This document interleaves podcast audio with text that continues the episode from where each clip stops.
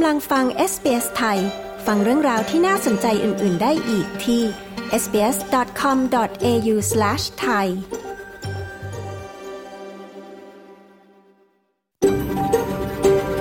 เอส บี เอส, a world of difference. You're with เอส บี เอס Thai on mobile, online, and on radio.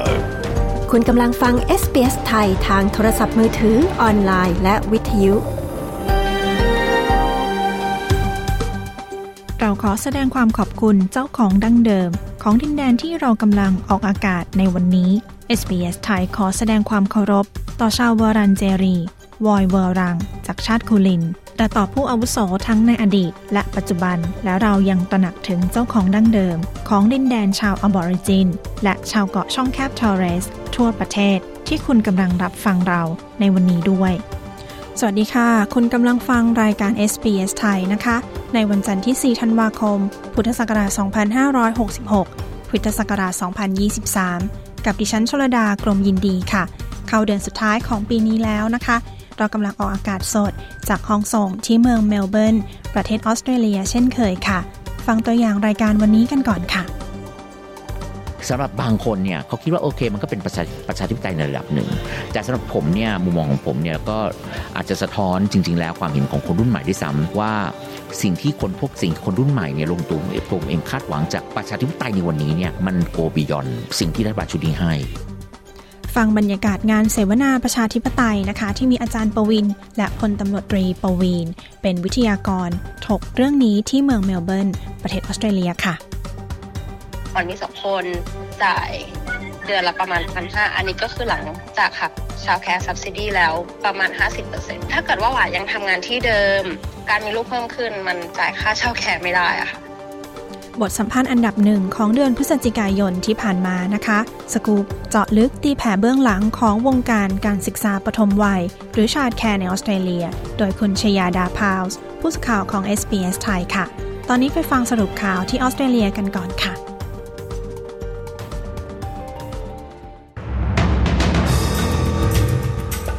รัฐมนตรีเกษตรสหพันธรัฐเตือนซุปเปอร์มาร์เก็ตยักษ์ใหญ่อย่าโกงราคาการสู้รบในกาซากลับมาดุเดือดอีกครั้งหลังการหยุดยิงสิ้นสุดลงรัฐบาลไทยห่วงตัวประกันคนไทยเก้าคนที่ยังไม่ได้รับการปล่อยตัวจากฮามาสติดตามสรุปข่าวรอบวันกับ เอส บี เอส ไทยสี่ธันวาคมสองพันห้าร้อยหกสิบหกกับดิฉันปริสุทธิ์สดใสค่ะ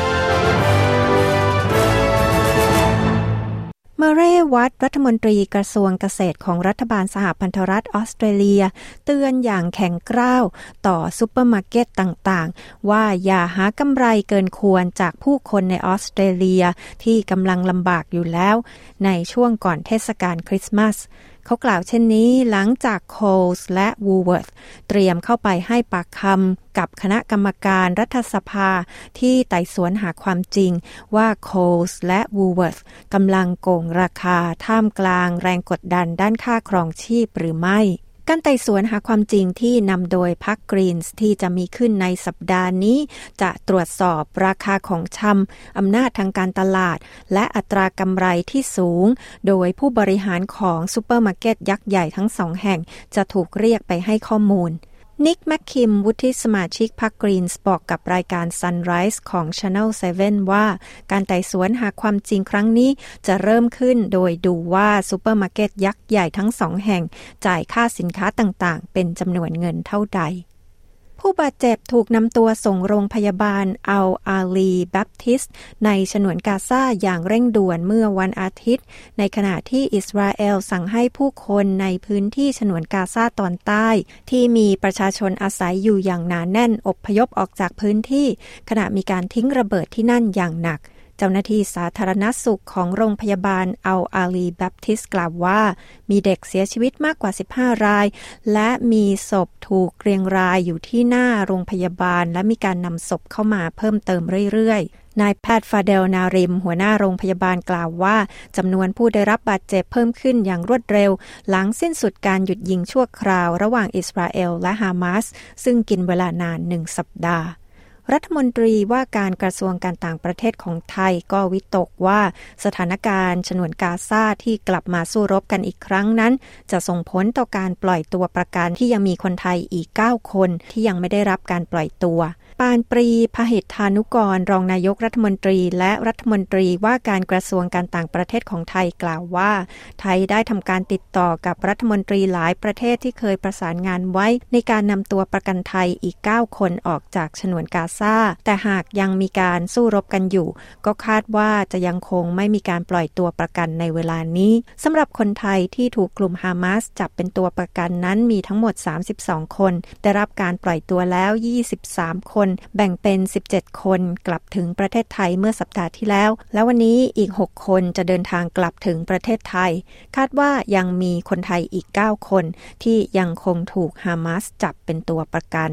โกลด์โคสต์ยกเลิกการเสนอตัวเป็นเจ้าภาพจัดการแข่งขันกีฬาเครือจักรภพปีสองพันยี่สิบหกด้วยงบประมาณเจ็ดร้อยล้านดอลลาร์หลังจากที่ไม่ได้รับการสนับสนุนด้านงบประมาณจากรัฐบาลควีนส์แลนด์หรือรัฐบาลสหพันธรัฐสภาท้องถิ่นของโกลด์โคสต์ได้เสนอตัวจัดการแข่งขันครั้งนี้โดยใช้งบประมาณน้อยลงหลังรัฐบาลรัฐวิกตอเรียประกาศถอนตัวเมื่อเดือนกรกฎาคมโดยอ้างว่ามาจากงบประมาณที่บานปลายอย่างหนัก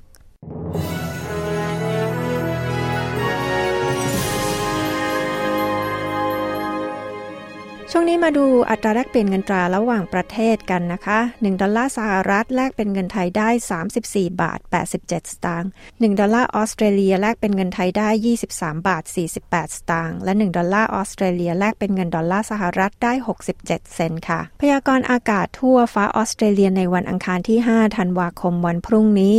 ที่เพิร์ธพรุ่งนี้จะมีแดดจ้าเป็นส่วนใหญ่อุณหภูมิสูงสุดยี่สิบเก้าองศาเซลเซียสอดิเลดท้องฟ้าจะมีเมฆบางส่วนอุณหภูมิสูงสุดสามสิบองศาเซลเซียสค่ะเมลเบิร์นพรุ่งนี้จะมีแดดจ้าเป็นส่วนใหญ่อุณหภูมิสูงสุดยี่สิบเจ็ดองศา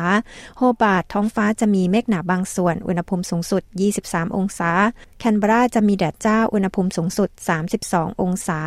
ซิดนีย์พรุ่งนี้ก็จะมีแดดจ้าอุณหภูมิสูงสุดยี่สิบแปดองศาบริสเบนท้องฟ้าจะมีเมฆบางส่วนอุณหภูมิสูงสุดสามสิบองศาดาร์วินพรุ่งนี้จะมีแดดจ้าอุณหภูมิสูงสุดสามสิบสี่องศาเซลเซียสค่ะทั้งหมดนี้คือสรุปข่าวรอบบอลจาก เอส บี เอส ไทยจันทร์ที่สี่ธันวาคมพุทธศักราชสองพันห้าร้อยหกสิบหกดิฉันปริสุทธิ์สดใสรายงานค่ะ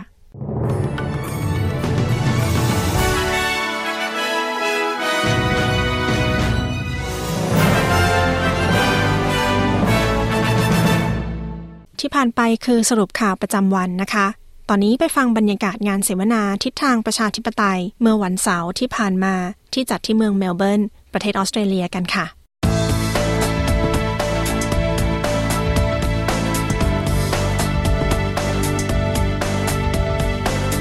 เมื่อวันเสาร์ที่สองธันวาคมที่ผ่านมามีการจัดงานเสวนาทิศทางประชาธิปไตยของประเทศไทยโดยมีผู้ช่วยศาสตราจารย์ดร.ปวินชัชวาลพงษ์พันธ์พลตำรวจตรีประวีณพงษ์ศิรินทร์และคุณพริศวชรสินธุจากพรรคก้าวไกลได้รับเชิญมาร่วมงานเสวนาด้วยเรามีรายละเอียดมาฝากนะคะดิฉันชลดากรมยินดีและคุณวาริศหนูช่วย เอส บี เอส ไทยรายงานค่ะ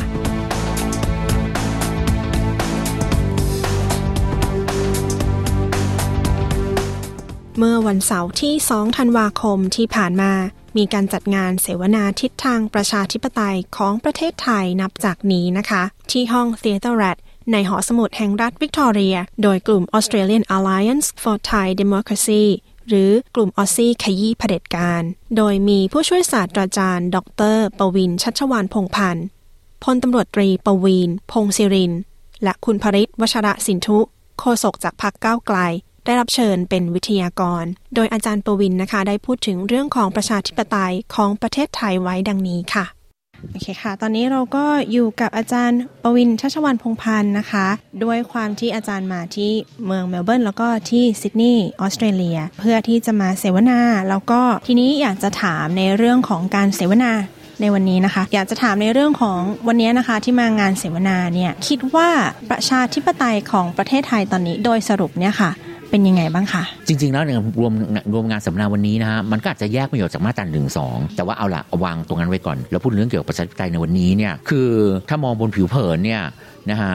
ก็อาจจะคิดว่าเออเราเราเราเราก็มาถึงจุดนึงที่มันสำหรับหลายๆคนแม้แต่ในหลายคนที่อยู่ในฝั่งเราเนี่ยอาจจะว่าเป็นเรื่องที่ยอมรับได้เพราะอะไรเพราะว่าเรามีการเลือกตั้งเพราะว่าเอ่อเรามีการจัดตั้งรัฐบาลนะเพราะว่าเอ่อเรามีรัฐบาลที่ครั้งหนึ่งเนี่ยเคยส่งเสริมประชาธิปไตยภายใต้พรรคเพื่อไทยเลยเนี่ยก็น่าจะพอมั้งใช่ไหมฮะแล้วเหมือนก็ดูรัฐบาลก็ตั้งใจทำงานในช่วง สามถึงสี่ เดือนที่ผ่านมาโดยเฉพาะในเรื่องการหยิบประเด็นของปัญหาปากท้องอะไรแบบเนี้ยเพราะฉะนั้นสำหรับบางคนเนี่ยเขาคิดว่าโอเคมันก็เป็นประชาประชาธิปไตยในระดับหนึ่งแต่สำหรับผมเนี่ยมุมมองของผมเนี่ยก็อาจจะสะท้อนจริงๆแล้วความเห็นของคนรุ่นใหม่ด้วยซ้ำว่าสิ่งที่คนพวกสิ่งคนรุ่นใหม่เนี่ยลงตัวตัวเองคาดหวังจากประชาธิปไตยในวันนี้เนี่ยมันโกบียอนสิ่งที่รัฐบาลชุดนี้ให้ผมคิดว่าผลการเลือกตั้งมันบอกแล้วว่าคนรุ่นใหม่เนี่ยไม่ได้บอกว่าปัญหาปากท้องมันไม่สำคัญแต่ผมคิดว่าสิ่งที่สำคัญไปกว่านั้นสำหรับเขาเนี่ยมันกลายมาเป็นหลักการในชีวิตมันกลายมาเป็นสิ่งที่ผมเรียกว่าเป็น fundamental change ที่เขากำลังมองหาอยู่คือมันต้องเปลี่ยนแบบพลิกไปเลยอะนะฮะถ้าเอานั้นเป็นมาตรฐานเนี่ยวันนี้เรายังไม่มีประชาธิปไตยตรงนั้นเก็ทไหมฮะมันก็เลยคิดว่ามันก็เลยขึ้นอยู่กับมุมมองของคุณและความคาดหวังของคุณมันอยู่ตรงไหนถ้าเกิดว่าความคาดหวังและมุมมองของคุณมันเป็นคนรุ่นใหม่ที่ต้องการเปลี่ยนแปลงโครงสร้างนั่นหมายถึงเราต้องยอมเราต้องกล้าพูดถึงเรื่องปฏิรูปสถาบันกษัตริย์ปฏิรูปมาตราหนึ่งร้อยสิบสองปฏิรูปองค์การต่างๆอะกองทัพสถาบันยุติธรรมตำรวจอย่างเงี้ยเราไม่มีเลยนะณวันนี้เพราะฉะนั้นถ้าอันนี้มันเป็นดัชนีชี้วัดของเอ่อประชาธิปไตยเนี่ยเราไม่มีเลยแล้วคิดว่าการที่มาเสวนาเนี่ยนะคะโดยการพบปะกับคนไทยที่อยู่ในต่างประเทศแล้วเนี่ยตรงนี้จะช่วยขับเคลื่อนหรือว่าช่วยให้ข้อคิดเห็นหรือว่า reflect ในเรื่องของประชาธิปไตยกลับไปที่ประเทศไทยได้ยังไงบ้างคะคืออันนี้ต้องยอมรับก่อนแล้วก็อันนี้มาจากประสบการณ์โดยตรงในการทำเอ่อ advocacy ไม่ว่าจะภายใต้ หนึ่งหนึ่งสอง One Man to Watch หรือว่าก่อนหน้านี้ที่ผมทำมาเดี่ยวๆนะฮะเอ่อต้องยอมรับข้อจำกัดอันนึงเลยว่าแรงกดดันที่มาจากต่างชาติเนี่ยถึงมันมีเนี่ยมันยังน้อยอยู่และถึงวันนี้มันก็ยังน้อยอยู่เอ่อ let alone นะเป็นแรงกดดันที่มาจากคนคนเดียวอย่างผมเราเราอาจจะพูดไปไกลกันว่าถึงแม้จะเป็นแรงกดดันจากยกอย่างเช่นสหภาพยุโรปหรือสหรัฐอเมริกาเนี่ยถึงแม้ว่ามันมาจากกลุ่มประเทศแบบนั้นหรือประเทศใหญ่ๆอย่างอเมริกาเนี่ยแรงกดดันจากต่างชาติก็ยังน้อยอยู่นะฮะเอ่อซึ่งอันนี้เนี่ยมันอธิบายได้อะผมคิดว่าในหลายๆประเทศไม่ใช่แค่ประเทศไทยเอ่อความเปลี่ยนแปลงเนี่ยมักจะเกิดจากการผลักดันจากภายในมากกว่านะฮะเช่นยกอย่างเช่นในของพม่าเลยเนี่ยอะแต่เอานั้นมันมันวิชาการเกินไปละในแง่ของการออกมาเจอคนไทยเนี่ยนะฮะอย่างที่บอกผมก็ยอมรับว่าถึงแม้ว่าเราจะมีกิจกรรมมากมายในต่างประเทศเนี่ยถึงแม้มันจะสร้างความตื่นตัวให้กับชุมชนไทยในต่างประเทศเนี่ยนะฮะมันก็จะสร้างผลกระทบกลับไปสู่ประเทศไทยไม่ได้มากเท่าไหร่แต่มันดีกว่าไม่ได้เลยเลยนั่นคือเป็นสิ่งที่เป็นเป็น bottom line ของนะครับผมคิดว่าอย่างน้อยเนี่ยสิ่งหนึ่งที่มันได้คือการแสดงความเป็นจะพูดไง solidarityนะฮะความเป็นอันหนึ่งอันเดียวกันความเป็นปึกแผ่นของคนไทยอยู่ในต่างประเทศคนที่รู้สึกว่ากังวลใจต่อประเทศมาตุภูมิอ่ะพูดง่ายๆถึงว่าวันนี้ตัวเองจะเป็นออสเตรเลียนไปแล้วก็เถอะแต่ในสุดแล้วยูนะยูก็เป็นคนไทยอ่ะใช่ไหมฮะมันมันก็ไม่มันก็ไม่ผิดนะเป็นเรื่องดีด้วยซ้ำที่ยูยังอยากเห็น you know การเจริญเติบโตทางด้านการเมืองของไทยแล้วผมคิดว่าเสียงต่างๆเหล่านี้เนี่ยนะฮะมันอาจจะไม่ powerful มากนักแต่เอ่อถ้ามันช่วยกระตุ้นให้หรือแม้แต่ให้กำลังใจคนที่ทำงานในเมืองไทยผมคิดว่ามันมันเป็นเรื่องที่ดีทั้งสิ้นอันนึงเลยเนี่ยที่ผมกล้าพูดได้เลยว่ามันก็อาจเป็นผลกระทบนิดๆนะคือเรื่องการเลือกตั้งการตั้งนอกราชอาณาจักรเขาใช้คำนี้นะอีกอ่ะผมดูเปอร์เซ็นต์แล้วนะเพราะผมเพิ่งทำวิจัยนี้เสร็จมันเปอร์เซ็นต์มันน้อยมากเลยนะ ศูนย์จุดยี่สิบ ซัมติงนะฮะคือมันแทบจะไม่ไม่มี impact เลยอ่ะนะฮะแต่ถึงมันจะถึงมันจะเป็นถึงมันจะเป็น ศูนย์จุดสองสอง มันก็เป็น ศูนย์จุดสองสอง อ่ะป่ะฉะนั้นมันก็ไม่ใช่ศูนย์น่ะมันก็ยังมีบ้างอ่ะแล้วผมก็เชื่อว่าชัยชนะของพรรคก้าวไกลครั้งนี้มันก็ส่วนหนึ่งมาจากการสนับสนุนของคนไทยที่อยู่ในต่างประเทศด้วยนะฮะถ้าเราคิดว่า ศูนย์จุดสองสอง วันนั้นเนี่ยมันนำไปสู่ชัยชนะของพรรคก้าวไกลมันก็มี impact เอาล่ะเอาเป็นว่ามันจะมากจะน้อยเนี่ยมันเป็นเรื่องที่ดีที่จะทำจากนั้นคุณวาริศหนูช่วยนะคะผู้สื่อข่าวของ เอส บี เอส ไทยค่ะได้ตั้งคำถามถึงเรื่องของนักโทษทางการเมืองของไทยต่อค่ะในรัฐบาลปัจจุบันรัฐบาลของเศรษฐาอาจารย์มองปัญหาของสิทธิมนุษยชนที่มันจะถูกแก้ไขหรือว่าจะทำให้นักโทษการเมืองที่ตอนนี้หลายคนที่ยังต้องโทษหรือว่าพยายามที่หลายคนก็พยายามที่แบบโอเคฉันหมดหมดความหวังฉันอาจจะต้องกลายเป็นผู้อพยพในอนาคตอะไรเงี้ยมองยุทธศาสตร์ในการที่รัฐบาลเศรษฐาเขาจะหันมาสนใจในการแก้ปัญหาหรือแม้กระทั่งมีการเอ่ยถึงพรบนิรโทษกรรมอยู่บ้างในของนักโทษทางการเมืองเนี่ยอาจารย์มองว่าโอกาสที่มันจะคลี่คลายลงบ้างความตึงเครียดในในส่วนในการจับกุมที่ลดน้อยลงอย่างเงี้ยอาจารย์มองยังไงบ้างครับคือถ้าตอบสั้นๆเลยนะผมผมจะบอกไงอะความหวังอันนี้ผมมีไม่เยอะเลยอะนะฮะคืออันนี้มันเป็นเรื่องตลกลายมากนะว่าผมเนี่ยคุกคลีกับคนที่ ทั้งเป็นผู้ลี้ภัยทั้งเป็นคนที่ตกอยู่ในสภาพเสี่ยงในเมืองไทยนะฮะหรือนักการเมืองต่างๆเนี่ยก่อนที่จะมีการเลือกตั้งเนี่ยเราเราเราถือว่าเป็นเรื่องตลกร้ายนะคือเอ้ยถ้าเกิดว่าเพื่อไทยหรือก้าวไกลได้เป็นรัฐบาลนะก็อันนี้ก็หมายถึงรวมถึงเพื่อไทยด้วยวันนั้นเนี่ยมันคงจะดีขึ้นสำหรับเราตลกร้ายคือวันนี้เรามีเพื่อไทยแต่มันไม่ดีขึ้นสำหรับเราเลยใช่ไหมฮะแล้วเราก็รู้อยู่ว่าสาเหตุทำไมมันถึงไม่ดีขึ้นนะฮะก็ด้วยการที่มันเกิดรัฐบาลผสมรัฐบาลร่วมแบบนี้เนี่ยที่มันเป็นคอนดิชันที่ทำให้เพื่อไทยมันทำอะไรไปได้ไม่มากกว่านี้แล้วผมคิดว่าผมไม่อยากมองแบบคนนาอีฟตรงที่ว่าโอ้เป็นเพราะว่าเพื่อไทยต้องการ accommodate พรรคอื่นมันไม่ใช่แค่นั้นคือผมว่าเพื่อไทยนี่เป็นจุดยืนของเพื่อไทยด้วยของของตัวเองไม่ใช่เพราะสายการบังคับแต่เพราะตัวเองเลือกที่จะทำใช่ไหมฮะอันนี้แหละอันเป็นรู้สึกว่าทั้งตลกร้ายและทั้งเศร้าเรื่องเรื่องก็เป็นเป็นความผิดหวังมีความคาดหวังอะไรไหมจากเรื่องเกี่ยวกับสิทธิมนุษยชนการจับกลุ่มคนนิรโทษกรรมอะไรอย่างเงี้ยอย่างที่บอกมันน้อยมากเอาเรื่องแรกๆเรื่องถึงการปฏิรูปมาตรา หนึ่งสอง อะไรเงี้ยมันถูกปัดทิ้งไปหมดละนะฮะเพราะฉะนั้นหมายความว่าร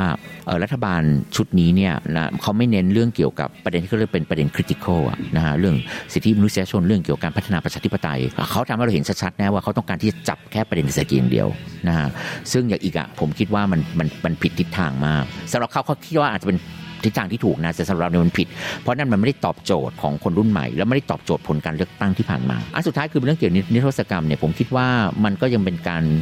รเอ่อมันมันเป็นกระบวนการที่มัน politicize ที่เป็นการเมืองมากๆมันเป็นกระบวนการที่มันมีการเลือกปฏิบัติมากๆคุณทักษิณเนี่ยได้รับนิรโทษกรรมคนเดียวนะฮะแต่ถึงแม้แต่คนที่อยู่ในสถานเดียวคุณทักษิณเนี่ยก็อาจจะไม่ได้รับคือผมไม่ต้องไปไกลถึงคนที่โดนหนึ่งสองนะมันมันคนคนละคนละแคตตากรีอยู่แล้วแต่แม้แต่ผมเชื่อว่ามันมีคนที่อยู่ในสารเดียวคุณทักษิณเนี่ยก็ไม่ได้ทรีทเมนต์เดียวคุณทักษิณใช่ไหมอันนี้เราคือมันมันบอกอะไรกับเราหลายอย่างในสังคมผมไม่อยากไปไกลเรื่องเกี่ยวกับเรื่องเกี่ยวกับนิรโทษกรรมคนที่โดนหนึ่งหนึ่งสองเพราะว่าตอนนี้เนี่ยเขาก็ตั้งการ์ดไว้แล้วว่าเขาจะไม่ให้เด็ดขาดว่าจะต้องมีการแยกเรื่องนิรโทษกรรมคนที่โดนหนึ่งหนึ่งสองว่าเขาใช้คำนี้ว่ามันไม่ใช่เป็นนิรโทษกรรมทางด้านการเมืองหนึ่งหนึ่งสองไม่ใช่การเมืองเป็นอะไรวะเอออะไรแบบนี้ก็เลยงงคือแล้วผมผมไม่ได้นะหลังๆพอแก่ตัวนะรู้สึกงี้ว่าอะไรที่เราไม่หวังมากเนี่ยเราจะไม่ผิดหวังมากเพราะฉะนั้นอะไรเป็นอันที่ผมไม่หวังมากเพราะฉะนั้นถ้ามันจะไม่เกิดเนี่ย let it beแสดงว่ารัฐบาลเศรษฐาเองเขาก็จะไม่ได้แคร์ในแง่ของเวทีโลกเหมือนกันว่า no. ถ้าเกิดเขาไปยืนตรงนั้นเนี่ย no เขาไม่แคร์หรอกวัดอย่างง่ายๆเลยว่าคุณเศรษฐาเนี่ยไปต่างประเทศกี่ทริปละมีพูดถึงเรื่องสิทธิมนุษยชนปะโอ้ไม่แคร์แล้วผมคิดว่าโลกมันกำลังขับเคลื่อนไปในทิศทางที่มันก็อาจจะไม่ได้ไม่ได้เฮลตี้กับประเทศไทยด้วยอ่ะใช่ไหมฮะคืออันนี้เราไม่ต้องนับถึงภูมิภาคนะซึ่งเราหวังอะไรในภูมิภาคไม่ได้อยู่แล้วเพราะรอบตัวเรามันมีแต่เผด็จการใช่ไหมฮะแม้แต่ในในในระดับระหว่างประเทศเนี่ยคือยูคิดเหรอว่าตะวันตกเนี่ยมันแคร์ประชาธิปไตยมากขนาดนั้นแล้วนี่พูดได้ตัวเองเลยที่ว่าเพราะเราทำแอดโวเคซี่มาเรารู้ว่าการพูดเรื่องสิทธิมนุษยชนเรื่องมันลำบากยากเย็นมากทั้งที่ประเทศพวกนี้เนี่ยก็พร่ำพูดถึงเรื่องประชาธิปไตยสิทธิมนุษยชนตลอดเวลาแต่ในความเป็นจริงแล้วเนี่ยความ reality on the ground เนี่ยมันต่างกันมากเพราะฉะนั้นการที่เศรษฐาเนี่ยแม้ไปต่างประเทศหลายครั้งแล้วก็ไม่เคยแตะถึงมันเลยเนี่ยดูเหมือนว่าต่างประเทศก็โอเคกับตรงนั้นใช่ไหมฮะก็ก็ถือว่าเป็นเรื่องที่มันแย่เอาเรียกง่ายว่าเราการ tendency ของการที่เราเนี่ยจะเดินออกจากประชาธิปไตยเนี่ยมันดันไปสอดคล้องกับ tendency ของโลกที่มันเกิดความถดถอยของประชาธิปไตยแต่ละฝั่งวิชาการมากเลยคุณกำลังฟังรายการ เอส บี เอส ไทยกับดิฉันชลดากรมยินดีนะคะเรากำลังรายงานเรื่องงานเสวนาทิศทางประชาธิปไตยที่เมืองเมลเบิร์นประเทศออสเตรเลียค่ะเรายังได้สอบถามความคิดเห็นเรื่องประชาธิปไตยของประเทศไทยในปัจจุบันกับพลตำรวจตรีปวีณพงษ์ศิรินไว้ด้วยค่ะค่ะตอนนี้เราก็อยู่กับพลตำรวจตรีปวีณพงษ์ศิรินนะคะด้วยความที่วันนี้เรามาคุยคุยกันพูดคุยกันในเรื่องของประชาธิปไตยแล้วก็ทิศทางประชาธิปไตยของประเทศไทยนะคะอยากสอบถามในฐานะที่ก็เป็นผู้ลี้ภัยเหมือนกันอยากถามว่ามองประชาธิปไตยในประเทศไทยณตอนนี้ค่ะยังไงคะแล้วก็คิดว่าถ้าจะต้องมีการเปลี่ยนแปลงหรือสิ่งใดก็ตามที่จะช่วยให้คนที่จะต้องหนีออกจากประเทศไทยหรือออกจากประเทศไทยในฐานะ refugee เนี่ยค่ะคิดว่าถ้าจะช่วยเขาได้เนี่ยควรจะต้องมีการเปลี่ยนแปลงในลักษณะไหนยังไงคะครับขอบคุณมากครับสวัสดีครับท่านผู้ฟังครับถ้าพูดถึงเรื่องประชาธิปไตยในประเทศไทยนะครับทุกคนคงจะทราบนะครับว่าประเทศไทยปกครองด้วยระบอบประชาธิปไตยอันมีพระมหากษัตริย์ทรงเป็นพระประมุขนั่นทุกคนเข้าใจตามนั้นแต่พอไปถามประชาชนแต่ละคนแต่ละคนไปเนี่ยเมื่อสักครู่ผมก็ได้คุยกับน้องๆเอ่อพอถามประชาธิปไตยในเมืองไทยเขาจะถอนหายใจดังเฮือกใหญ่ๆทำไมถึงเป็นเช่นนั้นแสดงว่าประชาธิปไตยในประเทศไทย มันมีปัญหามันไม่เหมือนกับนานาอารยประเทศเขาใช่ไหมครับถึงต้องมีคำถามแสดงว่าประชาธิปไตยเราเป็นประชาธิปไตยเหมือนกับประเทศอื่นจริงหรือเปล่าแล้วก็ทุกวันเนี่ย เอ่อ เชื่อว่าข้อมูลความรู้เกี่ยวกับเรื่องประชาธิปไตยเนี่ยสามารถหาได้ง่ายๆเพียงแต่ไถหน้าจอก็เห็นแล้วนะครับแต่ทำไมพอรู้แล้วทำไมมันถึงไม่เป็นประชาธิปไตยประเทศไทยเนี่ยคุณสามารถพูดได้ทุกอย่างยกเว้นความจริงนะครับน่าจะเป็นคำจำกัดความที่สั้นๆและง่ายๆนะครับไม่ต้องเยินเยอะนะครับเหมือนอย่างการ์ตูนของอรุณวชรสวัสดิ์นะครับในมติชนที่บอกว่า elephant in the room ก็มีช้างอยู่ในห้องอ่ะแต่ทุกคนไม่พูดถึงถ้าเอาช้างเนี่ยออกจากห้องปัญหาทั้งหมดก็หมดไปประเทศไทยก็เป็นประชาธิปไตยได้แค่นั้นเองแล้วในเรื่องของสำหรับคนที่เป็นผู้ลี้ภัยล่ะคะคิดว่าถ้าเกิดว่าจะต้องมีการช่วยเหลือหรือมีอะไรก็ตามที่ไม่มีสถานการณ์ที่จะเขาจะต้องหนีออกจากประเทศไทยเนี่ยค่ะคิดว่าการเปลี่ยนแปลงจะต้องเกิดจากที่ไหนยังไงคะหรือว่ากลับไปที่เดิมตัวช้างตัวเดิมเป็นที่น่าเสียใจและเสียดายโอกาสของประเทศไทยที่อนาคตของชาตินะฮะจะต้องกลายมาเป็นผู้ลี้ภัยเป็นเรฟูจีเป็นอาไซลัมซิกเกอร์แล้วก็มาอยู่อย่างต่างประเทศที่ไม่ใช่บ้านเกิดเมืองนอนของตัวเองควรที่จะเอาความรู้ความสามารถที่ตนเองมีอยู่นะไปพัฒนาประเทศอันเป็นที่รักของตัวเองแต่ทำไมจึงต้องหนีออกนอกประเทศไปแสวงหาอิสระเสรีภาพทั้งๆ ท, ที่ประเทศตัวเองก็น่าจะมีแล้วจะทำยังไงจะเปลี่ยนแปลงไงก็ย้อนกลับไปเมื่อสักครู่ครับว่าถ้าเอาปัญหาตรงนั้นเนี่ยเอาช้างออกจากห้องปัญหาทุกอย่างมันก็จบหมดตอนนี้จะอธิบายให้ยืดยาวมันก็ก็ยะก็ได้นะครับจะอธิบายเป็นวันๆก็ได้แต่สรุปสั้นๆว่าถ้าเอาปัญหาตรงนั้นออกไปประชาธิปไตยก็มีเด็กๆเยาวชนคนหนุ่มคนสาวก็ไม่ต้องหนีออกนอกประเทศนะครับไอ้ปัญหาดังนั้นก็ไม่ต้องจัดการอะไรเป็นคำนิยามที่ค่อนข้างกระชับแล้วก็ครอบคลุมได้ใจความขอบคุณมากเลยนะคะขอบคุณมากครับสวัสดีครับสวัสดีค่ะนอกจากนี้นะคะอาจารย์ปวินยังได้พูดถึงนิทรรศการเหยื่อของมาตราหนึ่งหนึ่งสองที่โซลแกลเลอรี่ที่เมืองเมลเบิร์นประเทศออสเตรเลียในวันศุกร์ที่หนึ่งธันวาคมไว้ดังนี้นะคะเมื่อวานที่มีงานแกลเลอรี่นะคะอยากถามถึงองค์กรหนึ่งหนึ่งสอง Watch หน่อยค่ะว่าองค์กรนี้คืออะไรช่วยอธิบายคร่าวๆให้ฟังหน่อยนะคะคือมันจริงๆมันเริ่มจากการที่วันมาทูวอชมันเป็นเรียกว่าโครงการส่วนตัวของผมนะฮะทำมาได้สักสองปีละหัวใจหลักของมันเนี่ยคือการทำสิ่งที่เรียกว่าเป็น international advocacy คือการออกทำแคมเปญในระดับระหว่างประเทศเรื่องเกี่ยวกับการสร้างความตื่นตัวของมาตราหนึ่งหนึ่งสองนะฮะจริงๆผมไม่ได้เคยเคลมว่าผมเป็นคนแรกที่ทำเพราะว่าจริงๆมันมีคนออกไปพูดเรื่องหนึ่งหนึ่งสองเนี่ยในต่างประเทศเยอะมากนะฮะแต่แต่ผมคิดว่าในในในวันที่ผมเริ่มวันนั้นเนี่ยผมอยากจะอยากจะหยิบยกเรื่องเรื่องหนึ่งหนึ่งสองแล้วก็อยากจะเรียกว่าสร้าง narrative ใหม่ว่าเราจะมองหนึ่งหนึ่งสองยังไงโดยเฉพาะในวันที่การเมืองไทยมันเปลี่ยนไปมากแล้วนะฮะคือวันที่ตั้งเนี่ยมันเป็นวันที่มันมีการชุมนุมออกมาพอดีนะมันเป็นจุดแบบหัวเรียวหัวต่อเลยนะฮะก็ก็เริ่มจากการที่ผมก็ไปเจอกับ you know รัฐบาลประเทศต่างๆในตะวันตกนะฮะเจอกับเอ่อทั้งชุมชนเอ่อนักวิชาการชุมชนภาคประชาสังคมนะชุมชนไทยในต่างประเทศทั้งในอเมริกาเหนือทั้งในยุโรปแล้วก็ลงมาที่ออสเตรเลียด้วยแล้วก็ได้รับการตอบรับค่อนข้างดีก็เลยลิงก์ไปสู่เรื่องเกี่ยวกับการจัดทำนิทรรศการนะฮะเพราะว่าคือวันนึงมันมันนั่งคิดเหมือนกันว่าการออกไปเจอคนมันก็ดีนะฮะแต่บางทีเนี่ยการสื่อสารโดยที่เราไม่ต้องพูดมันก็ทำได้นะโดยผ่านงานศิลปะก็เลยใช้อันนี้แหละเป็นถือว่าเป็นเครื่องมือในการถ่ายทอดปัญหาของหนึ่งสองผ่านงานศิลปะสิ่งที่ต้องการจะถ่ายทอดที่อยากจะให้นอกจากสังคมไทยแล้วก็สังคมคนที่ต่างประเทศเห็นเนี่ยค่ะจุดประสงค์หลักคืออะไรคะคือเอ่อนับตั้งแต่ชุมนุมปียี่สิบยี่สิบนะฮะคือสถิติของการที่น้องๆโดยเฉพาะน้องรุ่นใหม่เนี่ยคนรุ่นใหม่เนี่ยโดนคดีมาตราหนึ่งสองมันมันมันมากกว่ามากนะฮะและที่มันเป็นข้อมูลที่มันช็อกกว่านั้นเนี่ยก็คือคนที่โดนเนี่ยอายุมันน้อยลงน้อยลงน้อยลงนะฮะเรามีกรณีของน้องหยกอายุสิบสี่ซึ่งอันนี้มันเป็นอะไรที่มันโอ้คือสำหรับผมมันเป็นเรื่องที่มัน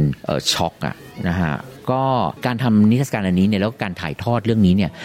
ในความเห็นของผมเนี่ยผมไม่อยากจะโฟกัสเรื่องเกี่ยวกับอ่ะคนคนนี้โดนอะไรคนคนนี้โดนอะไรคือมันก็โดนเหมือนกันหมดเอาง่ายๆแต่ผมอยากจะถ่ายทอดในเรื่องเกี่ยวกับว่าผมใช้คำว่าเป็น human story ก็คือเรื่องที่มันกระทบต่อชีวิตของคนเหล่านี้เพราะฉะนั้นในงานศิลปะเหล่านี้เนี่ยผมอยากจะดึงออกมาว่ามาตราหนึ่งหนึ่งสองที่มันโดนกับเขาเนี่ยนะจนทำให้เขาต้องหลบหนีหรือบางคนติดคุกอะไรอย่างเงี้ยมันโดนอะไรบ้างแล้วมันไม่ใช่แค่โดนอะไรบ้างนะฮะเขาอยากจะเรียกร้องให้สังคมไทยและสังคมต่างชาติเนี่ยช่วยเขายังไงเรื่องนี้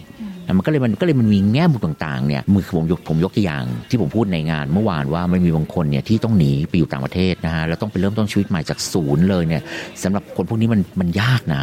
แล้วผมคิดว่าคนทั่วไปที่ไม่เคยโดนเนี่ยจะไม่เข้าใจหรอกถ้าอยู่ไม่เคยโดนนะฮะอยู่อาจจะคิดว่าการโยกย้ายต่างประเทศเนี่ยเริ่มต้นชีวิตใหม่มันมันง่ายแต่จริงมันไปเนี่ยเขาบอกเขาต้องไม่มีงานไม่มีเงินไม่มีเพื่อนไม่มีเน็ตเวิร์กไม่มีอะไรเลยอ่ะมันทัฟนะมันก็เลยเอาแง่มุมตรงนี้ออกมาก็น่าสนใจมาก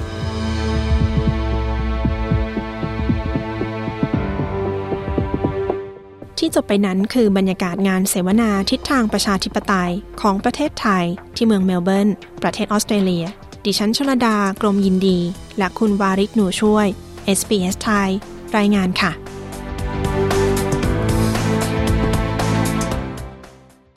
คุณกำลังอยู่กับ เอส บี เอส ไทย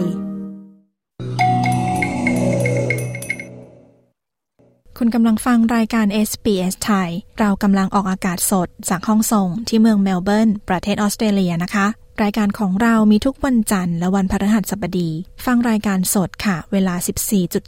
นาฬิกา นได้ทางช่อง เอส บี เอส Radio ช่องที่สามทางโทรทัศน์ดิจิทัลช่องสามศูนย์สามหรือผ่านแอป เอส บี เอส Audio นะคะรายการย้อนหลังค่ะอยู่ที่เวลา ยี่สิบสองนาฬิกา นเช่นเคยนะคะฟังได้ทางช่อง เอส บี เอส Radio ช่องที่สองฟังผ่านช่องโทรทัศน์ดิจิทัลช่องสามสิบแปดหรือช่องสามศูนย์สองค่ะและรายการวันจันทร์กับดิฉันชลดากรมยินดีนะคะหรือฟังรายการของเราได้ทุกเวลาที่คุณผู้ฟังสะดวกทั้งทางพอดแคสต์แพลตฟอร์มเช่น Spotify หรือพอดแคสต์แพลตฟอร์มอื่นๆก็ได้เช่นกันนะคะกด Subscribe ไว้ได้เลยค่ะสำหรับทางเว็บไซต์ของเรานะคะ ดับเบิลยู ดับเบิลยู ดับเบิลยู ดอท เอส บี เอส ดอท คอม ดอท เอ ยู สแลช ไทย สามารถฟังรายการสดฟังพอดแคสต์อ่านเรื่องราวน่าสนใจได้ทุกเวลาค่ะรวมถึง Facebook Page ของ เอส บี เอส ไทยด้วยนะคะตอนนี้เราไปฟังข่าวสายตรงจากประเทศไทยกันก่อนค่ะ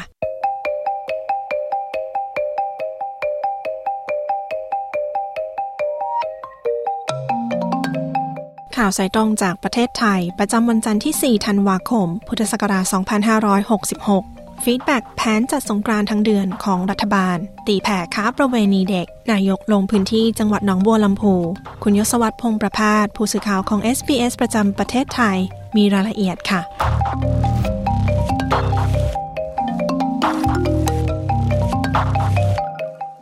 สวัสดีค่ะคุณยศวัฒน์สวัสดีครับคุณผู้ฟังทุกท่านคณะกรรมการซอฟต์พาวเวอร์ของรัฐบาลมีแผนจะส่งเสริมการท่องเที่ยวโดยการจัดงานสงกรานต์ทั้งเดือนในปีหน้าจากปกติจัดแค่สามวันทุกปีรายละเอียดเรื่องนี้เป็นยังไงคะแล้วมีเสียงฟีดแบ็กอย่างไรบ้างคะคณะกรรมการพัฒนาซอฟต์พาวเวอร์แห่งชาติซึ่งมีนางสาวแพทองธารชินวัตรหัวหน้าพรรคเพื่อไทยเป็นประธานมีการประชุมกันไปเมื่อวันที่สามสิบพฤศจิกายนที่ผ่านมาโดยนางสาวแพทองธารโพสต์ Facebook นะครับถึงผลการประชุมว่ามีแผนงานใหญ่ปีหน้า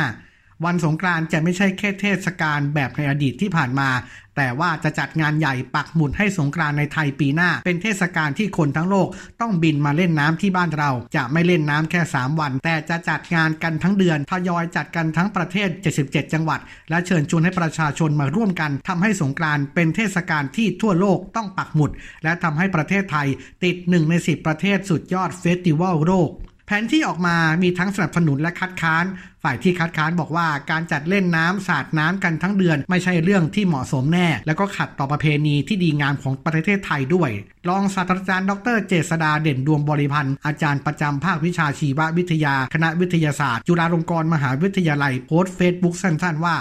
ปีหน้าน้ำแล้งเพราะเอลนินโญ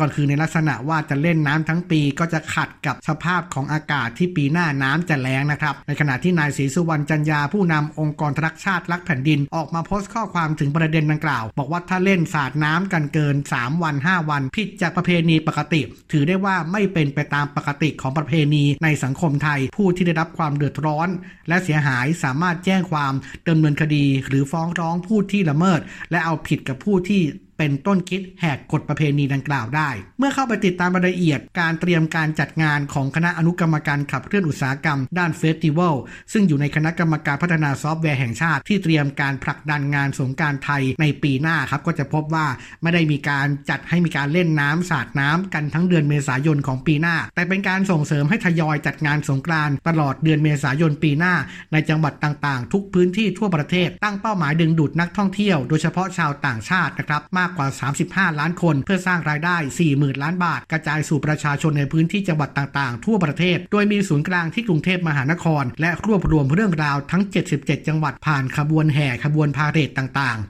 โดยตั้งเป้าตามแผนสัปดาห์แรกของเดือนเมษายนปีหน้าจะเป็นการโปรโมทงาน Thailand Water Festival นะครับผลักดันประเทศไทยติดหนึ่งในสิบสุดยอดงานเฟสติวัลของโลกสัปดาห์ที่สองซึ่งเป็นช่วงประเพณีสงกรานต์มีพิธีเปิดงาน Thailand Water Festival ซึ่งจะจัดในพื้นที่หลักๆของกรุงเทพมหานครและในจังหวัดต่างๆทั้งยังมีการแสดงศิลปะวัฒนธรรมการแสดงดนตรีระดับโลกและกิจกรรมอื่นๆอีกมากมายหลังสัปดาห์สงกรานต์ยังมีการจัดกิจกรรมกระจายทั่วทุกภูมิภาคทั่วทั้งเดือนเช่นประเพณีสงกรานต์ที่อำเภอเด่นชัยจังหวัดแพร่งานวันไหลบางแสนจังหวัดชลบุรีงานสงกรานต์พระประแดงจังหวัดสมุทรปราการและยังเพิ่มกิจกรรมแต่ละพื้นที่ให้นักท่องเที่ยวสามารถเลือกท่องเที่ยวได้ด้วยนะครับแล้วที่มีข่าวที่สื่อต่างประเทศตีแผ่การค้าบริการทางเพศของเด็กในประเทศไทยเนื่องจากนักท่องเที่ยวที่ถูกจับคดีซื้อประเวณีเด็กได้รอดจากการถูกดำเนินคดีโดยการติดสินบนเรื่องนี้มีรายละเอียดเท็จจริงอย่างไรคะเพจ Drama Addict ครับออกมาเผยเรื่องราวที่เผยแพร่ผ่านทางช่อง ดี ดับเบิลยู Documentary ว่าพบนักท่องเที่ยวชาวเยอรมันซื้อบริการทางเพศเด็กอายุต่ำกว่าสิบแปดปีในประเทศไทยแต่สามารถหลบหนีกลับประเทศบ้านเกิดได้โดยได้มีการติดสินบนเจ้าหน้าที่เป็นจำนวนเงิน สามหมื่น ยูโรหรือราวๆประมาณ หนึ่งล้านหนึ่งแสน บาทนายธัญวัฒน์กมลวงศ์วัฒน์สสบัญชีรายชื่อพรรคก้าวไกลกล่าวว่าคลิปวิดีโอดังกล่าวบน YouTube มียอดวิวกว่า หนึ่งล้านสองแสน ครั้งแต่ว่าถูกปิดกั้นไม่ให้สามารถรับชมได้ในประเทศไทยซึ่งเป็นข้อเท็จจริงที่เกิดขึ้นว่าการบริการทางเพศในประเทศไทยอยู่ในสถานะที่ผิดกฎหมายและก็กลายเป็นการเปิดช่องให้เจ้าหน้าที่เรียกรับสินบนกับผู้กระทำความผิดดังนั้นการทำให้เรื่องนี้ถูกกฎหมายก็เพื่อให้เรื่องใต้พรมมาเป็นเรื่องที่อยู่บนโต๊ะไม่มีใครจะมารีดไถสวยได้เพื่อให้อาชีพดังกล่าวได้รับการคุ้มครองตามกฎหมายโดยพรรคก้าวไกลมีการผลักดันร่างพระราชบัญญัติการบริการทางเพศพร้อมยื่นต่อสภาปลายปีนี้ครับเนื้อหาในร่างกฎหมายนี้กำหนดอายุขั้นต่ำของผู้ประกอบอาชีพการคุ้มครองความปลอดภัยภายในการให้บริการเพื่อให้การบริการทางการเพศหากจะมีก็ต้องเกิดจากความสมัครใจเท่านั้นด้วยและก็มีการกำหนดอายุของผู้ให้บริการทางการเพศด้วยนะครับผู้ให้บริการทางเพศด้วยนะครับในขณะที่พลตำรวจโทสมประสงค์เย็นท้วมผู้บัญชาการตำรวจภูธรภาคสองซึ่งรับผิดชอบพื้นที่พัทยาเปิดเผยว่าได้สั่งการให้มีการตรวจสอบข้อเท็จจริงที่เกิดขึ้นหากพบว่ามีตำรวจเข้าไปเกี่ยวข้องเรียกรับสินบนจริงจะดำเนินการเอาผิดอย่างแน่นอนซึ่งคดีนี้ครับเกิดขึ้นเมื่อปีที่แล้วที่ตำรวจไปจับกุมขบวนการค้าประเวณีและค้ามนุษย์และก็ขยายผลจับกุมผู้ต้องหากระทำชำเราเด็กได้สองรายสัญชาติอเมริกันและสัญชาติเยอรมันซึ่งทั้งสองคนหลบหนีออกนอกประเทศทำให้คดีนี้ถูกระงับการไต่สวนไปก่อนเพื่อรอการติดตามและก็การออกหมายจับนะครับแล้วล่าสุดที่นายกรัฐมนตรีจะนำคณะรัฐมนตรีลงพื้นที่ประชุมนอกสถานที่หรือที่เรียกว่าครม.สัญจรครั้งแรกที่จังหวัดหนองบัวลำพูตรงนี้ทำไมถึงต้องเป็นจังหวัดหนองบัวลำพูคะนายเศรษฐาทวีสินนายกรัฐมนตรีและรัฐมนตรีว่าการกระทรวงการคลังนำคณะรัฐมนตรีทั้งคณะนะครับลงพื้นที่จังหวัดภาคตะวันออกเฉียงเหนือตอนบนหนึ่งก็ประกอบด้วยจังหวัดบึงกาฬเลยหนองคายหนองบัวลำพูและอุดรธานีตั้งแต่เมื่อวานนี้แล้วซึ่งเมื่อวานเป็นการลงพื้นที่พบปะประชาชนรับฟังข้อเสนอแนะในพื้นที่ก่อนจะนำเข้าสู่ที่ประชุมคณะรัฐมนตรีนอกสถานที่ที่จังหวัดหนองบัวลำพูในวันนี้นายกรัฐมนตรีกล่าวไว้ก่อนหน้านี้แล้วครับว่าเป็นความตั้งใจของนายกว่าจะต้องประชุมคณะรัฐมนตรีนอกสถานที่ที่จังหวัดหนองบัวลำพูเป็นจังหวัดแรกเพราะว่าเป็นจังหวัดที่มีรายได้ต่อหัวต่ำที่สุดก็จะใช้โอกาสนี้มาดูชีวิตความเป็นอยู่ของประชาชนซึ่งพบว่า มีชีวิตความเป็นอยู่ที่ยากลำบากสาเหตุสำคัญมาจากปัญหาเศรษฐกิจและยาเสพติดโดยเฉพาะการแพร่ระบาดของยาเสพติดจะต้องใช้ลักษณะของชุมชนบำบัดให้ชุมชนมันมีส่วนร่วมดูแลผู้ป่วยที่ติดยาเสพติดให้หายและกลับเข้าสู่สังคมใช้ชีวิตได้อย่างปกติมีชีวิตอย่างมีเกียรติมีศักดิ์ศรีควบคู่กับการบังคับใช้กฎหมายอย่างเคร่งครัดส่วนการยกระดับรายได้ประชากรวันนี้คณะรัฐมนตรีมีการพิจารณาเรื่องของการขยายเขตพัฒนาเศรษฐกิจพิเศษหนองคายให้ครอบคลุมถึงเขตนิคมอุตสาหกรรมอุดรธานีก็จะเปรียบเป็นการผนวกหนองคายกับอุดรธานีให้อยู่ร่วมกันในเขตเศรษฐกิจพิเศษสร้างศักยภาพในเรื่องของการค้า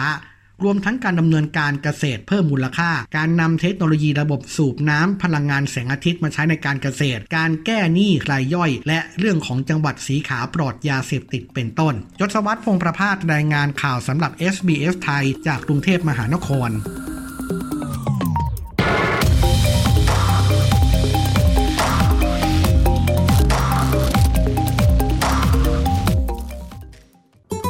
SBS SBS SBS SBS SBS Radio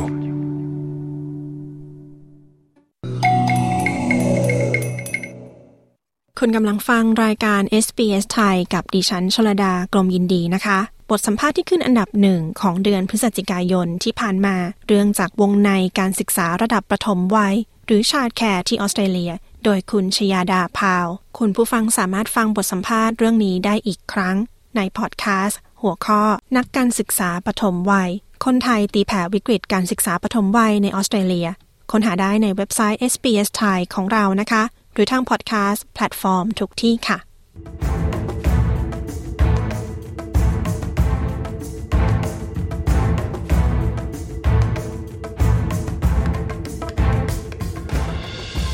ทำไมกว่าครึ่งของนักการศึกษาปฐมวัยในออสเตรเลียจึงพากันลาออกทำไมชาวแคร์เกือบทุกแห่งจึงไม่มีพนักงานทำงาน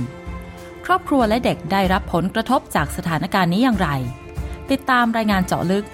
วิกฤตการณ์วงการการศึกษาปฐมวัยในออสเตรเลียชยาดาพาว เอส บี เอส ไทยรายงาน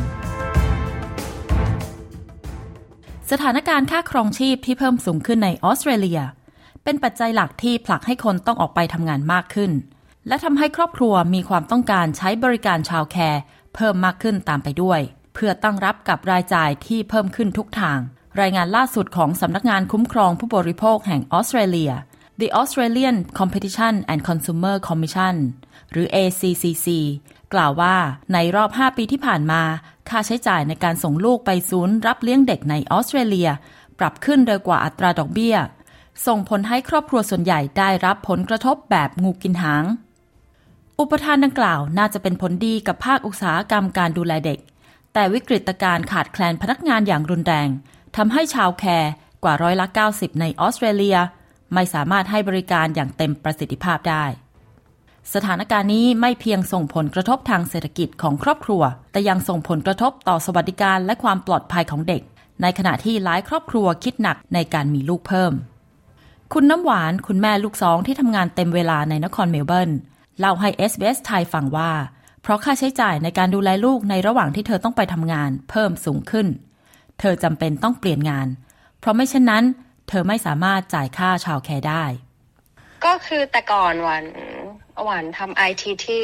Royal Melbourne Hospital ทำมาประมาณห้าปีบอกตรงๆว่าที่โรงพยาบาลสวัสดิการดีแต่มันก็ไม่ได้มันไม่ได้มาช่วยเรื่องชาวแคร์อะไรพวกนี้วันก็เลยคิดว่าโอเคลองหางานอื่นที่แบบมันได้เงินเพิ่มและเร็วเท่ากับว่าเราจะมีอินคัมมากขึ้นเพื่อที่จะไปซัพพอร์ตรายจ่ายของชาวแคร์ซับซิดี้อย่างวันมีสองคนจ่ายเดือนละประมาณ หนึ่งพันห้าร้อย อันนี้ก็คือหลังจากหักชาวแคร์ซับซิดี้แล้วประมาณ ห้าสิบเปอร์เซ็นต์ ถ้าเกิดว่าหวานยังทำงานที่เดิมการมีลูกเพิ่มขึ้นมันจ่ายค่าชาวแคร์ไม่ได้อะค่ะเธอยังเปิดเผยว่าการนำลูกไปฝากเลี้ยงที่ชาวแคร์ก็เหมือนเราฝากความไว้วางใจของเราไปด้วยเพราะเราต้องมั่นใจว่าลูกจะได้รับความปลอดภัยแต่ประสบการณ์ของเธอและคนที่เธอรู้จักได้รับทำให้เธอไม่มั่นใจกับคุณภาพและการให้บริการของชาวแคร์หลายแห่ง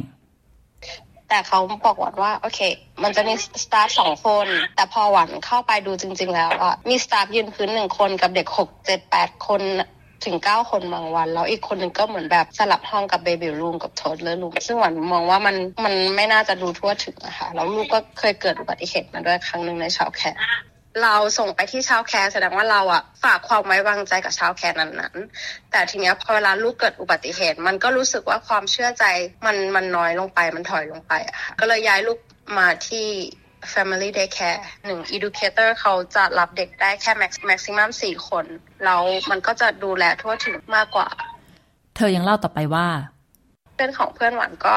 เคยมีประสบการณ์ไม่ดีก็คือเลี้ยงลูกมาสามเดือนนะคะแล้ววันนึงเขาต้องแบบเหมือนไป casual ฝากลูกไว้ casual เพื่อที่เขาจะเข้ามาทำธุระในเมืองอะไรเงี้ยสองชั่วโมงผ่านไปเหมือนแบบเด็กร้องไห้แล้วแล้วสตาฟไม่ได้เข้ามาดูเขาก็เหมือนแบบอารมณ์ว่าโอเคเด็กวัยสามเดือนนะร้องไห้ก็ปล่อยให้ร้องไปก่อนเดี๋ยวก็หยุดเองอะไรประมาณเนี้ยผลสรุปก็เหมือนแบบไม่รู้เกิดอะไรขึ้นเด็กก็ตายเคยมีเคสอย่างเงี้ยของเหมือนพี่คนนึงที่รู้จักเหมือนกันนะคะเห็นเขาก็แบบคล้ายๆกันเลยมามาเล่าผ่านแบบเนี้ยเหมือนกันซึ่งว่ารู้สึกว่าคนเป็นแม่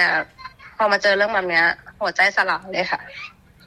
ผลกระทบที่ครอบครัวในออสเตรเลียจำนวนมากได้รับทั้งเรื่องการไม่สามารถเข้าถึงบริการชาวแคร์ค่าใช้จ่ายในการดูแลเด็กที่แพงมากขึ้นและความปลอดภัยและสวัสดิการของเด็กเนื่องมาจากปัญหาหลักคือวิกฤตการณ์การขาดแคลนบุคลากรในอุตสาหกรรมการศึกษาปฐมวัย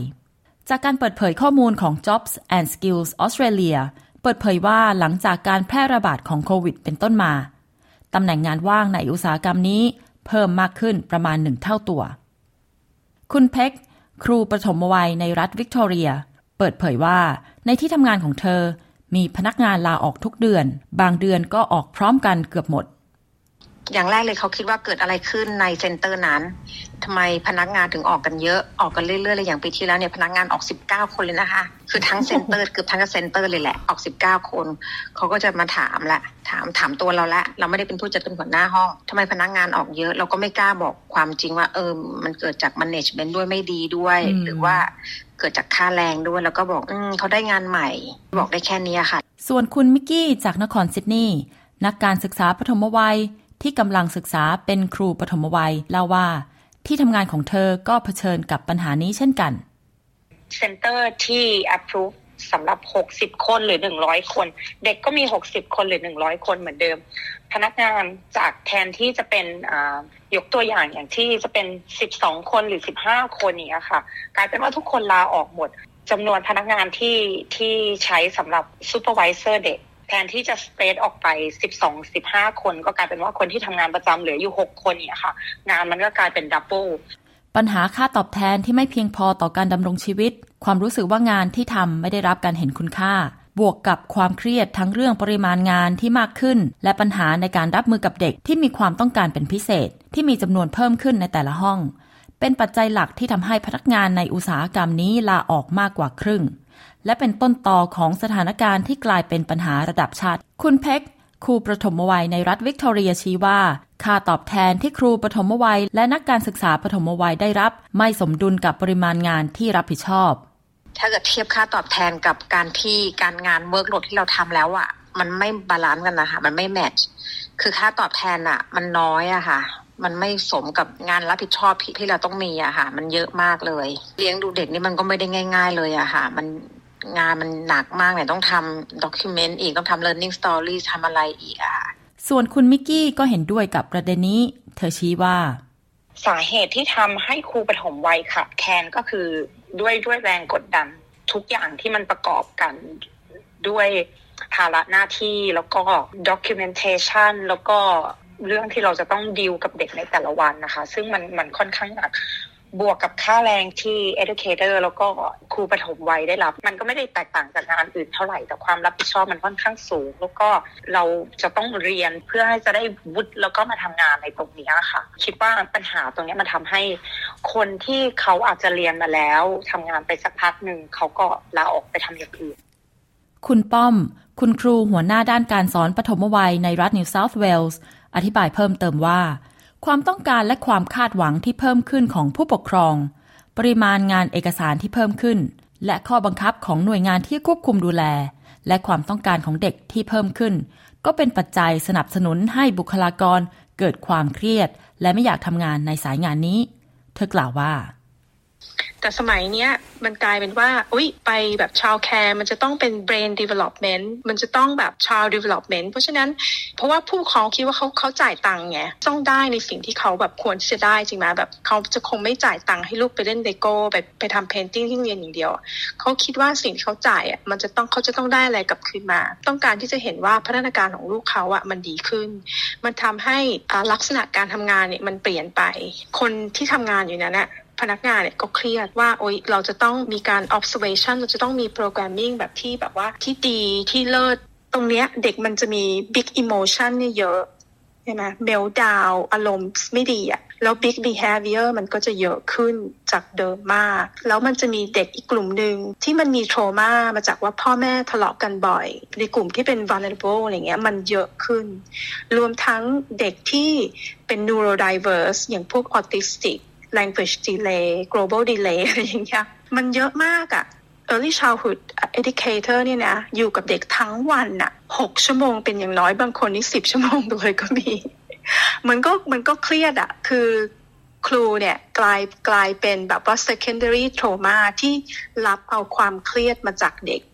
แม้ว่าอาชีพในสายงานนี้จะมีความสำคัญต่อระบบเศรษฐกิจและสังคมของออสเตรเลียแต่นักการศึกษาปฐมวัยส่วนใหญ่กลับรู้สึกว่างานของพวกเขาไม่ได้รับการเห็นคุณค่ามากเพียงพอคุณนัทอดีตนักการศึกษาปฐมวัยจากรัฐเวสเทิร์นออสเตรเลียเปิดเผยว่าคนทั่วไปมองว่างานนี้ก็เหมือนกับการดูแลเด็กเฉยๆไม่ต้องทำอะไรมากเธอเล่าว่าการทำงานชายแคร์เนี่ยมันมันไม่ได้ง่ายเพราะบางคนคิดว่าอ๋อเราจ่ายตังมาเขาแค่นั่งดูเด็กแต่จริงๆแล้วพวกเราไม่ได้นั่งดูเด็กเฉยๆเราต้อง planning แล้วเราต้อง record การพัฒนาการของเด็กแต่ละคนอ่า educator บางคนนะคะเขาก็มีครอบครัวมีลูกเล็กๆซึ่งนัดว่ามันเป็นอะไรที่แบบ stressful สำหรับเขามากเลยว่าทำงานกับเด็กๆแล้วกลับไปที่บ้านก็ต้องดูแลลูกตัวเองส่วนคุณเพ็กครูปฐมวัยในรัฐวิกตอเรียชี้ว่าหลายๆครั้งผู้ปกครองก็มองว่าครูปฐมวัยเป็นแค่พี่เลี้ยงเด็กซึ่งมีหน้าที่แค่เปลี่ยนผ้าอ้อมไม่จำเป็นต้องมีความรู้สูงๆก็ทำงานได้หลายๆคนเลยคือสักส่วนมากเขาจะไม่เห็นคุณค่าของเราในด้านนี้ด้วยอะค่ะโดยประสบการณ์มาแล้วคือมีหลายผู้ปกครองส่วนมากเลยเขาจะคิดว่าเราแค่เป็นคนแค่เปลี่ยนนับปีนะคะไม่ใช่เป็นคนแบบมีความรู้ว่าเออเราไม่ใช่ educator คิดเปลี่ยนนับปีได้อย่างเดียวนะกว่าเราจะไปตรงนี้ได้เราต้องเรียนจบคอร์สทั้ง Certificate Diploma แล้วก็มาเป็น Bachelor ถึงจะมาเป็นครูสอนได้เราไม่ใช่ไม่ได้เรียนจบอะไรมาเลยอะค่ะเมื่อบุคลากรขาดแคลนทำให้ศูนย์รับเลี้ยงเด็กไม่มีพนักงานเพียงพอต่อการให้บริการแก่ครอบครัวบางศูนย์ก็ไม่สามารถให้บริการเต็มเวลา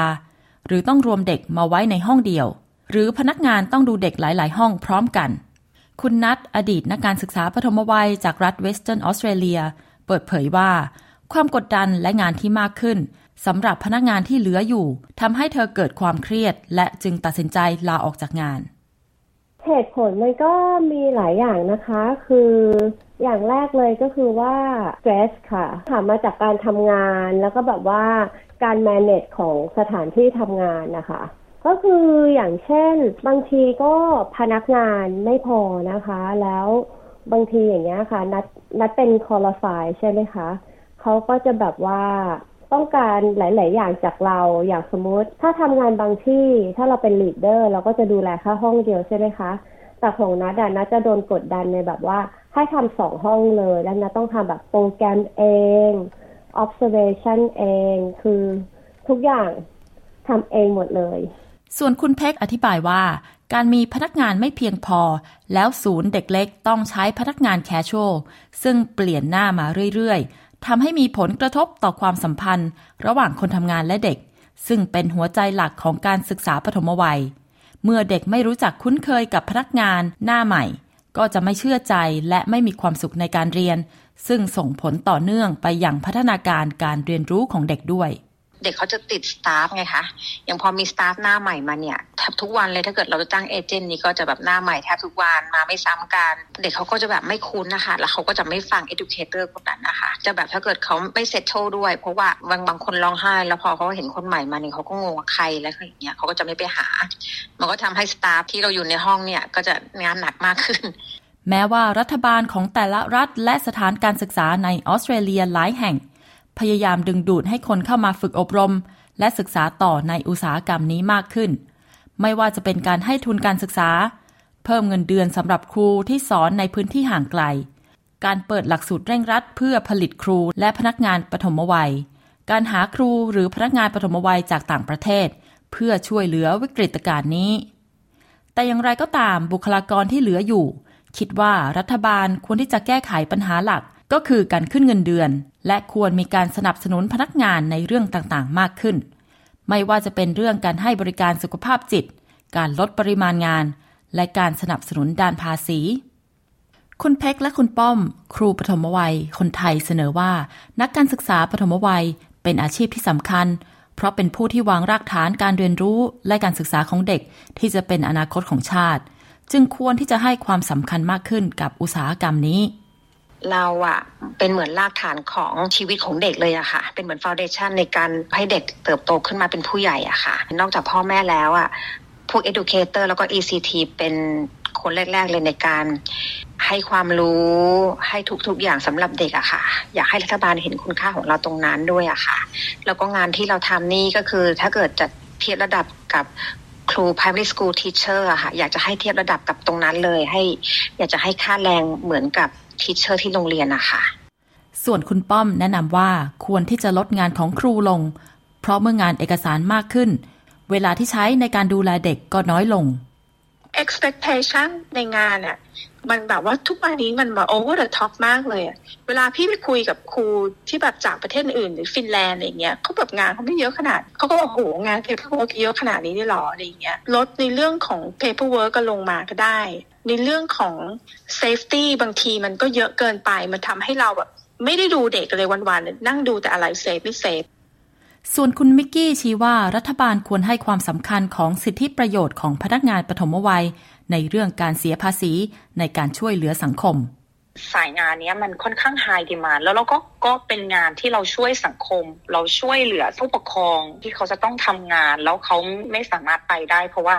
เขาจะต้องดูแลลูกเนี่ยค่ะเรียกว่าเป็นประเทศที่คนไมเกรนเข้ามาเยอะแล้วก็ไม่ใช่ว่าทุกคนจะมีครอบครัวหรือใครที่สามารถจะซัพพอร์ตได้ถ้ารัฐบาลสามารถช่วยลดหย่อนภาษีสำหรับคนที่ทำงานชาวแคร์เนี่ยค่ะเพื่อให้เป็นแรงจูงใจแล้วก็เหมือนเป็น allowance ให้ชาวแคร์ educator หรือว่าครูปฐมวัยค่ะเกิดแรงจูงใจว่าเฮ้ยเราทำงานตรงนี้อย่างน้อยๆเราได้ benefitส่วนที่เราช่วยเหลือสังคมตรงนี้ก็ก็น่าจะน่าจะช่วยได้แล้วก็ถ้ากรณีที่รัฐบาลนะคะสามารถช่วยเหลือกลุ่มคนที่คนทำงานจริงๆอะค่ะกลุ่มคนตรงนี้เขาจะได้มีเวลาที่สามารถจะไปทำงานเพื่อเป็นแรงขับเคลื่อนในสังคมของของออสเตรเลียได้และคุณนัทแนะนำว่านอกเหนือจากเรื่องการเพิ่มเงินเดือนแล้วรัฐบาลควรสนับสนุนด้านการดูแลสุขภาพจิตของบุคลากรนักการศึกษาปฐมวัยด้วยเพราะเป็นงานที่อยู่กับความเครียดสูงเธอชี้ว่า health mental health อย่างเงี้ยค่ะนัทว่ามันสำคัญมากน่าจะมีแบบว่าจิตแพทย์เข้ามาคุยหรือว่าเข้ามาแนะหรือว่า willing being อะไรประมาณเนี้ยค่ะเข้ามา help มา support เรื่องนั้นเพราะว่านัทคิดว่าสายงานเนี้ยเป็นสายงานที่ยากแล้วก็มีความวิตกกังวลแบบทำให้สเตรสแล้วแบบว่า affect mental health พอสมควรนะคะหากคุณมีความต้องการได้รับคำปรึกษาด้านสุขภาพจิตหรือ mental health คุณสามารถโทรศัพท์ได้ที่เบอร์โทร lifeline หนึ่งสามหนึ่งหนึ่งหนึ่งสี่หรือที่เว็บไซต์ beyond blue dot org dot a u เรื่องที่คุณผู้ฟังเพิ่งฟังจบไปนั้นเป็นรายงานเจาะลึกเรื่องวิกฤตการณ์วงการการศึกษาปฐมวัยดิฉันชยดาพาว เอส บี เอส ไทยรายงาน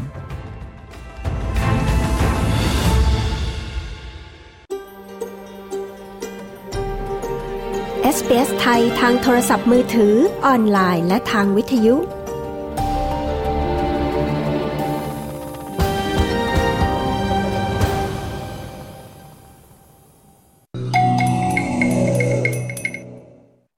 คุณผู้ฟังคะรายการ เอส บี เอส ไทยวันนี้หมดเวลาลงแล้วนะคะดิฉันและทีมงานในห้องส่งต้องขอลาคุณผู้ฟังไปก่อนค่ะพบกันใหม่ทุกวันจันทร์และวันพฤหัสบดีรายการสดเวลา สิบสี่นาฬิกา รายการย้อนหลังเวลา ยี่สิบสองนาฬิกา นตามเวลาของเมืองซิดนีย์และเมลเบิร์นนะคะหรือสามารถฟังทางพอดแคสต์แพลตฟอร์มหรือทางเว็บไซต์ ดับเบิลยู ดับเบิลยู ดับเบิลยู ดอท เอส บี เอส ดอท คอม ดอท เอ ยู สแลช ไทย ได้ทุกเวลาค่ะณรายการทุกวันจันทร์กับดิฉันชลดากรมยินดีนะคะขอบคุณทุกท่านสำหรับการติดตามรับฟังพบกันใหม่ในวันจันทร์หน้านะคะสวัสดีค่ะกดไลค์แชร์และแสดงความเห็นไป follow เอส บี เอส ไทยทาง Facebook